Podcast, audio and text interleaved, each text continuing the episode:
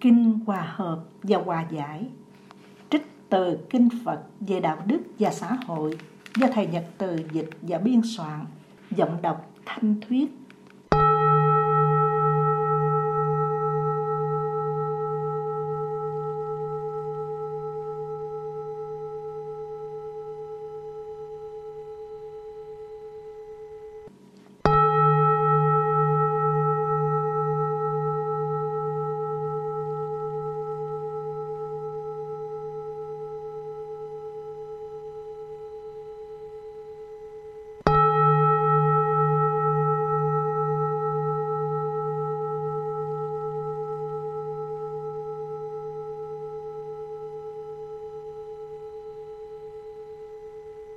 Tranh chấp đúng sai.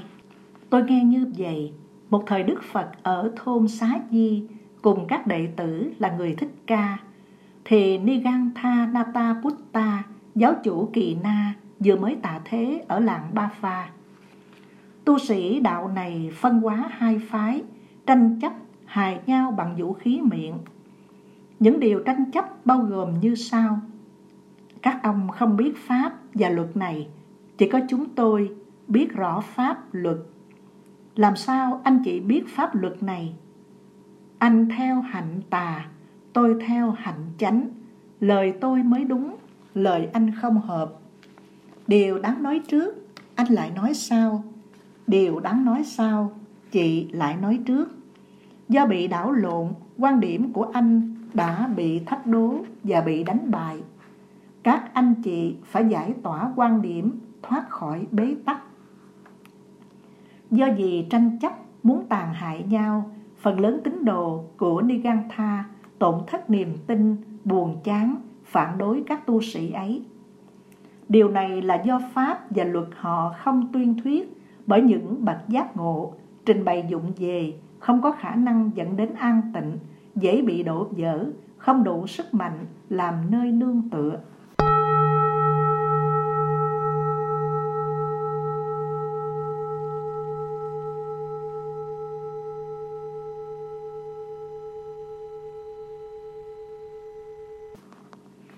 Tranh chấp pháp môn mang lại bất an.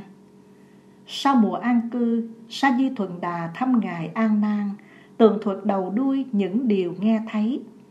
Tôn giả A Nan dẫn ông đến gặp, trình thưa Đức Phật tất cả mọi điều. Kính bạch Thế Tôn, con nghĩ như sau: khi Phật qua đời, chớ để tranh luận có trong người tu, vì các tranh luận đưa đến bất an và nhiều đau khổ cho đại đa số. Này thầy A Nan, hãy cho ta hay giáo pháp ta dạy như bốn quán niệm, bốn điều tinh tấn, bốn như ý túc, năm căn, năm lực, bảy bồ đề phần, thánh đạo tám ngành và nhiều pháp khác. Có hai người tu tuyên bố sai khác về một nội dung. Kính bạch Thế Tôn, không có tình trạng hai vị xuất gia tuyên bố sai khác về các giáo pháp được người giảng dạy một cách khéo léo. Con vẫn lo rằng người sùng kính Phật có thể tranh luận về những giới luật và đời thanh cao. Này thầy A Nan, hai tranh luận đó chỉ là nhỏ nhặt, không đáng phải lo. Nếu trong tăng đoàn khởi lên tranh luận về đạo giải thoát, về pháp môn tu, sự tranh luận ấy mới thật bất an cho đại đa số.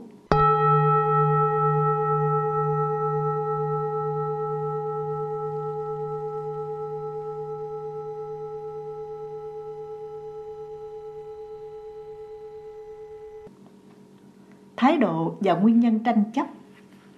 Này thầy A Nan, có sáu thái độ dẫn đến tranh chấp giữa những đồng tu hoặc trong cộng đồng, dẫn đến bất an, cần phải tinh tấn diệt trừ tận gốc, đừng để cho chúng tiếp tục leo thang ở trong tương lai. Sáu tranh chấp gồm sân hận, phẫn nộ, hiềm khích, não hại, đố kỵ, ganh ghét, gian manh, xảo trá, tà kiến, ác dục, cố chấp kiến thức. Dướng một trong sáu hoặc gồm cả sáu thái độ tranh chấp như vừa nêu trên, người kẹt tranh chấp đánh mất cung kính với bậc đạo sư, chánh pháp, tăng đoàn, bỏ dở học tu, gặp nhiều tổn thất, mang lại bất hạnh và nhiều khổ đau cho đại đa số. Này thầy A Nan, có bốn nguyên nhân dẫn đến tranh luận giữa người với người. Một là tránh sự do gốc tranh luận, hai là tránh sự do gốc chỉ trích, ba là tránh sự do gốc phạm pháp, bốn là tránh sự do gốc trách nhiệm.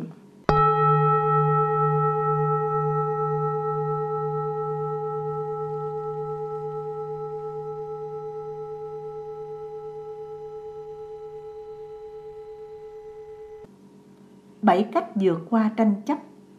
Này thầy A Nan, có bảy phương pháp tháo mở tranh chấp dẫn đến tình trạng hòa hợp, đoàn kết, không còn bất hạnh.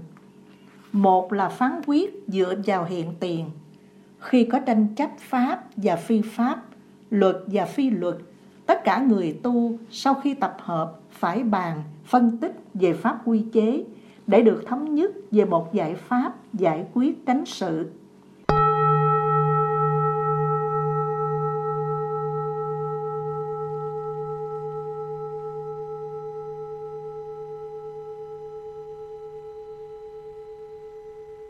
Hai là phán quyết dựa vào sự nhớ.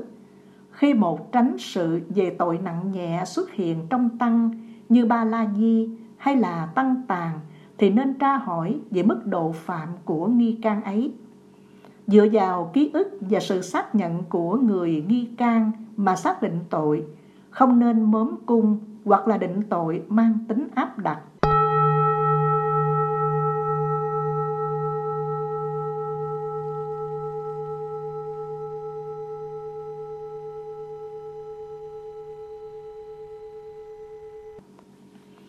Ba là phán quyết tình trạng bất si. Có một số người buộc tội người khác phạm Ba La Di hoặc gần như thế. Nhưng khi tra hỏi, đương sự trả lời, tôi không nhớ là tôi đã phạm. Trong thời gian đó, tôi bị mất trí nên tôi không nhớ tôi đã làm gì, tôi đã nói gì, ngược hạnh người tu. Thì nên phán quyết tình trạng bất si để ngừng tranh chấp.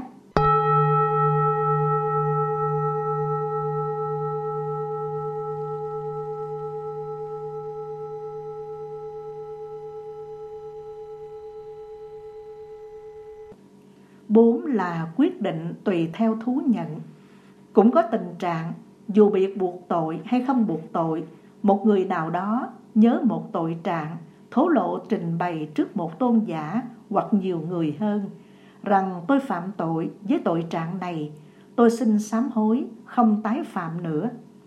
Khi nghe trình bày, vị tôn giả ấy phải có lời khuyên khích lệ chuyển nghiệp, dựa vào thú nhận để giải quyết tốt tranh chấp vốn có giữa các thành viên.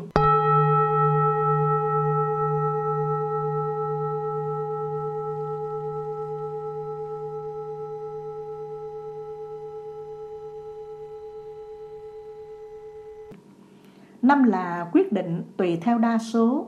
Nếu một tranh chấp không thể giải quyết trong một trú xứ, thì người tranh chấp nên đến một nơi có nhiều đồng tu, thỉnh cầu, họp chúng, phân tích sự việc theo pháp quy chế, từ đó rút ra giải pháp hòa hợp, kết thúc tranh chấp dựa theo quyết định của đại đa số.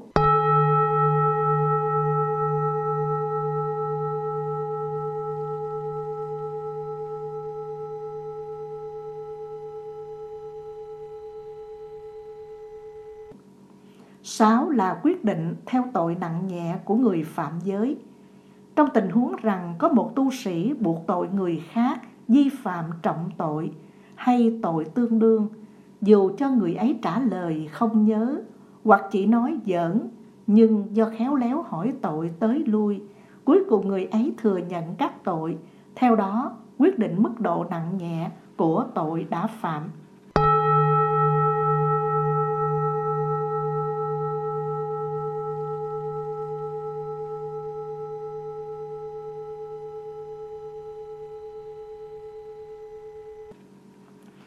Bảy là quyết định như cỏ che đất. Khi các đồng tu bất hòa, tranh cãi về việc đã làm hoặc việc đã nói không xứng phẩm hạnh của người tu hành, thì mọi người nên tập hợp đại chúng, thỉnh cầu một vị thông minh khéo léo trình bày như sau. Kính thưa đại chúng, nếu thật phải thời, tôi xin trình bày giới tội của tôi cũng như giới tội của những đồng tu.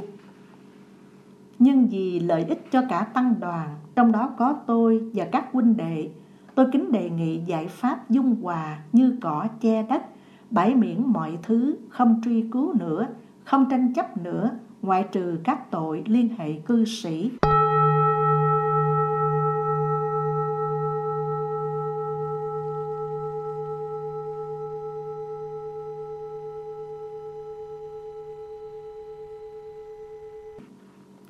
Sáu điều hòa hợp. Này thầy A Nan, có sáu phương pháp dẫn đến thống nhất, hòa hợp, hòa giải, đoàn kết, tương kính, cần phải tâm niệm và khéo ứng xử với người đồng tu hoặc là đồng nghiệp ở chỗ đông người hay chỗ vắng người, bao gồm như sau. Phương pháp thứ nhất, thân hòa cùng ở trong một trú xứ. Phương pháp thứ hai, miệng hòa không tranh về chuyện hơn thua. Phương pháp thứ ba, ý hòa cùng vui với sự hiểu biết. Phương pháp thứ tư, lợi hòa cùng chia pháp và tặng phẩm. Phương pháp thứ năm, giới hòa cùng tu thanh tịnh giải thoát. Phương pháp thứ sáu, chánh kiến, thánh thiện, chấm dứt khổ đau. Này thầy A Nan và các đệ tử, hãy nên thực hành sáu pháp hòa kính như những tâm niệm vốn có khả năng mang lại an lạc, hạnh phúc lâu dài cho mình và người, nay và mai sau. Tôn giả A Nan và người có mặt đồng tâm phát nguyện thực hành, truyền bá lời Phật đã dạy.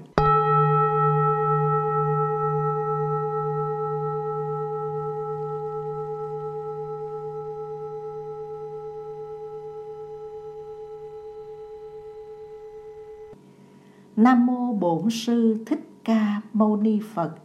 Nam mô Bổn Sư Thích Ca Mâu Ni Phật. Nam mô Bổn Sư Thích Ca Mâu Ni Phật.